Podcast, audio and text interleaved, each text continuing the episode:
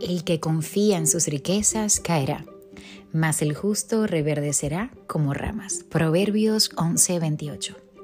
El que confía en sus riquezas caerá, dice el texto de hoy. Y es que cuando la criatura aparta sus ojos de Jesús y se deja dominar por el virus de la codicia, no puede ser feliz, porque su afán de poseer va a dejar de disfrutar de las bendiciones de cada día que Dios nos regala. Solo Jesús puede saciar el alma hambrienta y desea hacerlo. Él conoce lo que verdaderamente tú y yo necesitamos. Las riquezas no sacian, las posesiones no sacian. Solo Jesús lo puede hacer.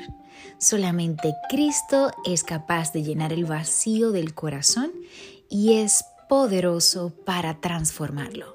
El ejemplo vivo lo vemos en cantidades de personas famosas que tienen todas las posesiones del mundo, terminan quitándose la vida, porque sienten el vacío en su corazón. Y es una clara evidencia de que solamente Jesús nos puede dar la paz y el entendimiento para llenar nuestro corazón de alegría. Así que en el día de hoy yo te pido que compartas esta eh, reflexión del día de hoy, esta de, este devocional, para que otras vidas puedan ser edificadas y que su corazón sea lleno del amor de Jesús. Que tengas un maravilloso día. Dios te bendiga.